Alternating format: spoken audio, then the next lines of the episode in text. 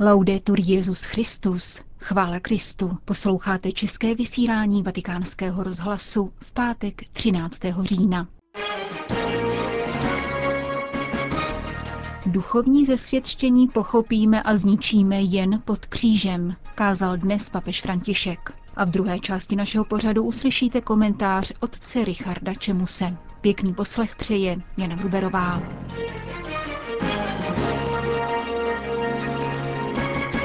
Vatikán. Pouze ukřižovaný Ježíš nás zachrání před zlými duchy, vinou kterých postupně sklouzáváme do mondénosti, kázal dnes papež František při raní Eucharistii v domě svaté Marty. Zamýšlel se nad evangeliem svatého Lukáše, ve kterém Ježíš říká, jestliže vyháním zlé duchy prstem božím, pak už k vám přišlo nebeské království.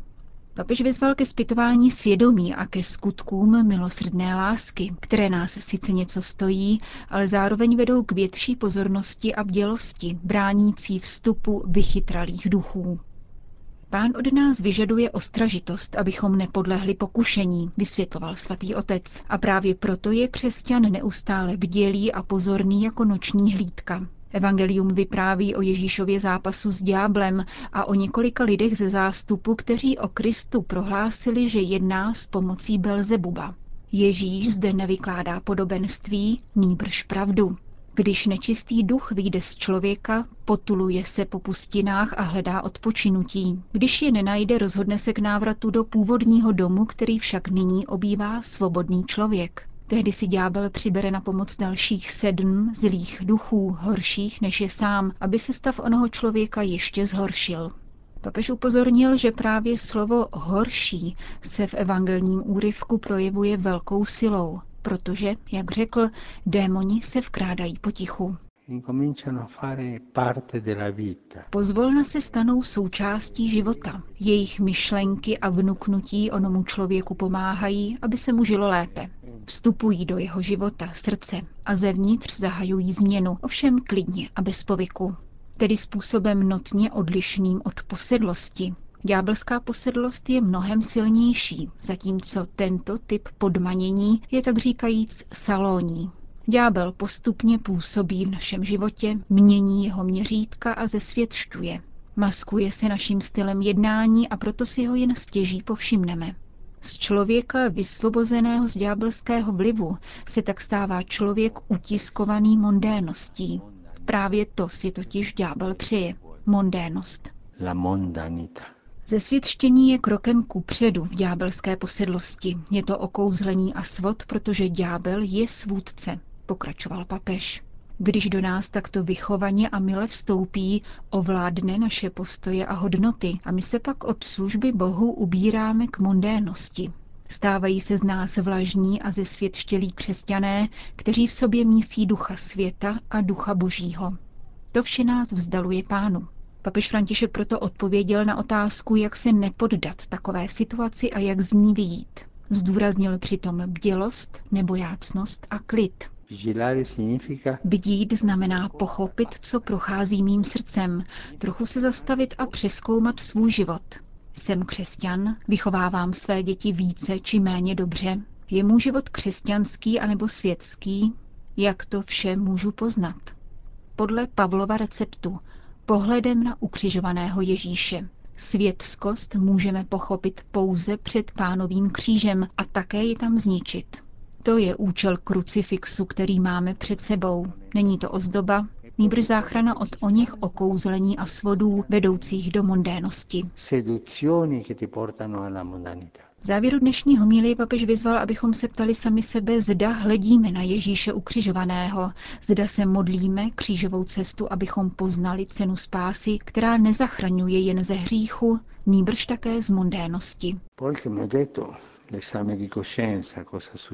Poté, jak jsem řekl, je nutné zpytovat svědomí a zjišťovat, co se děje. Stále však před Ježíšem na kříži a v modlitbě. Pak bude dobré způsobit si nějakou zlomeninu, ale nikoli kostí. Odlámat své pohodlí a nahradit je skutkem lásky. Je mi dobře, ale udělám něco, co mne něco stojí. Navštívím nemocného, pomohu potřebnému, nevím nějaký skutek lásky. To naruší harmonii, o kterou usiluje onen démon, o něch sedm zlých duchů se svým vůdcem, kteří chtějí nastolit duchovní mondénost. Vatikán. Papež František dnes v konzistorním sále Apoštolského paláce pozdravil členy organizačního výboru, který v lednu 2015 připravoval jeho návštěvu na Sri Lance. Jakkoliv bych si přál, aby se naši hosté cítili jako doma, nemohu vám oplatit přivítání 40 slonů, kteří mne zdravili cestou z letiště do města Kolomba. Zažartoval k všeobecnému veselí papež František. Na svou návštěvu Sri Lanky zavzpomínal jako na zvláštní dar ve chvíli, kdy země po mnoha letech konfliktů bojovala o smíření a uzdravení ran. Hluboce nám nezapůsobil velký počet vašich spoluobčanů ze všech náboženství a kultur, kteří mne přišli pozdravit na letiště nebo stáli podél cesty do Kolomba. Stejně mi v mysli utkvěla překrásná a jímavá slavnost kanonizace svatého Josefa Váze, velkého misionáře perly Indického oceánu, jež byla bez pochyby vyvrcholením času stráveného mezi vámi. Stejně jako velký zástup schromážděný v modlitbě kolem poutního místa naší paní z Madhu, symbolu ochrany a smíření na Sri Lance. Svatý otec vyjádřil organizátorům tehdejší návštěvy vděčnost za vynaložený čas a energii a poděkoval jejich rodinám za podporu a pochopení. Druhá dnešní audience papeže Františka patřila organizaci Special Olympics. Tohoto zvláštního programu zahrnujícího sportovní výcvik a soutěže pro mentálně postižené, mladé i dospělé se účastní 3 miliony lidí na celém světě. Ukazujte neúnavně sportovnímu světu své společné nasazení pro bratrštější společnost, v níž lidé mohou růst, rozvíjet se a plně uskutečňovat své schopnosti. V tomto smyslu je sport jedním z univerzálních jazyků, který překonává kulturní, sociální, náboženské a fyzické rozdíly a skrze účast na téže hře, na společných vítězstvích a prohrách dokáže lidi navzájem spojovat. Církev podporuje sportovní iniciativy, které napomáhají dobru člověka i společenství, dodal František. Připomněl také, že právě v oblasti sportu slýcháme velké příběhy těch, kterým se podařilo víc z chudoby či překonat neštěstí nebo zranění. Libanonský cedr 100 let orientálu, tak nazval otec Richard Čemus svůj následující komentář. Říká se, že v parném římském létě na ulicích nepotkáte než mad dogs and Englishmen, zblázněné psy a angličany. Všichni ostatní z rozpáleného Říma naopak prchají. Patřím těmto ostatním, ačkoliv mám teplo rád, zatímco zimu tu zrovna nemusím. Čeho je však moc, toho je příliš, říká přísloví, které tu lze aplikovat zcela konkrétně. Z Říma nutno uprchnout nejpozději tehdy, když po prstech rukou kape pot na klávesnici počítače, když se okna přes den musí zavírat a když se nedostává svěžího vzduchu, který jakoby utekl do Fraskáty nebo na Kastely Romány. Římané se za ním vydali a vrátí se až 15. srpna. Papežský orientální institut sice doposavat nedisponoval klimatizací. Za to měl však něco, co v Římě má jen málo kdo.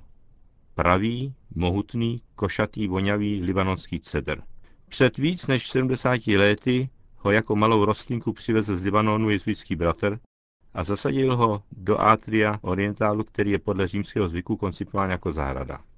V orientálu se cedru dařilo. Jeho impozantní vysoký rovný kmen by dospělý muž už než neobejmul.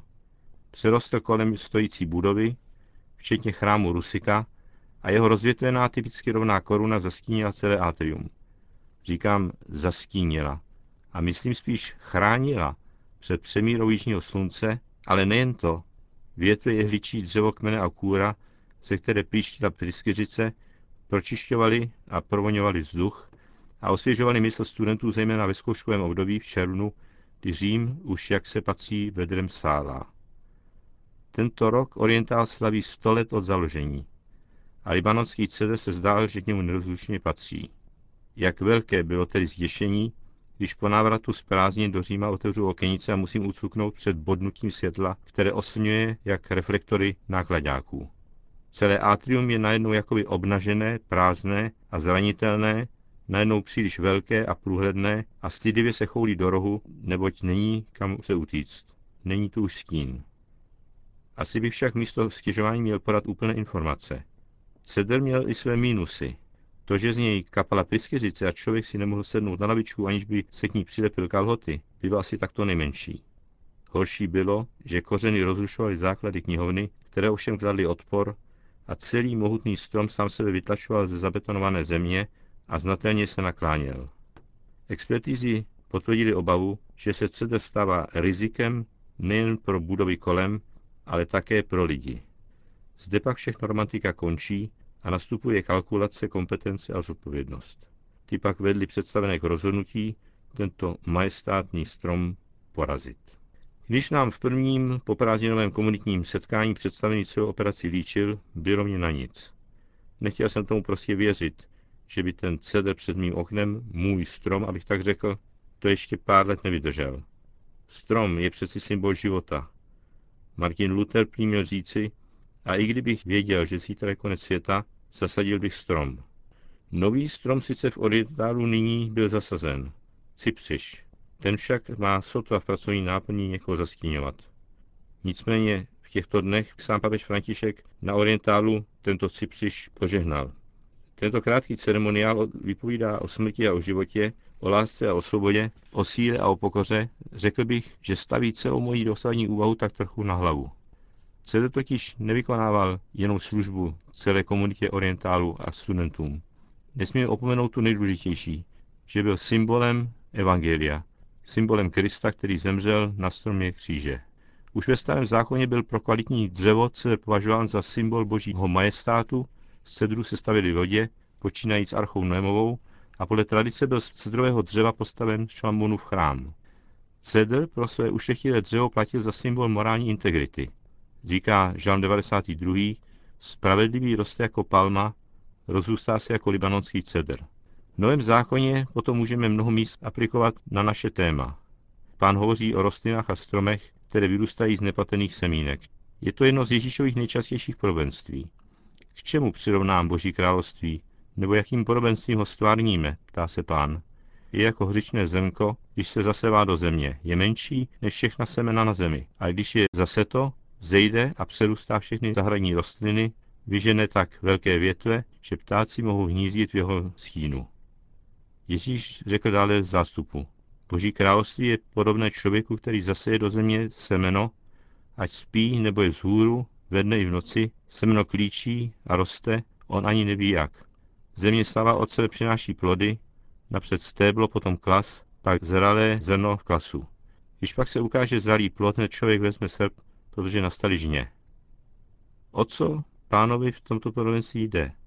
Zřejmě se poukázat na sílu Božího království, která tu je, zcela reálně tu je, i když ji nevidíme. Vyvíjí se vlastní vnitřní silou a stupňovitě dorůstá do svého dovršení. Kde je však vidět dovršení příběhu našeho libanonského cedru? Když silný zdravý strom, který může žít až tisíc let, musel být odstraněn. Kdo v létě neutekl z Říma, byl odměněn zážitkem, který může být odpovědí. V atriu orientálu ležící kmen nešlo nijak vynést na ulici a naložit do nákladního auta, než kostelem.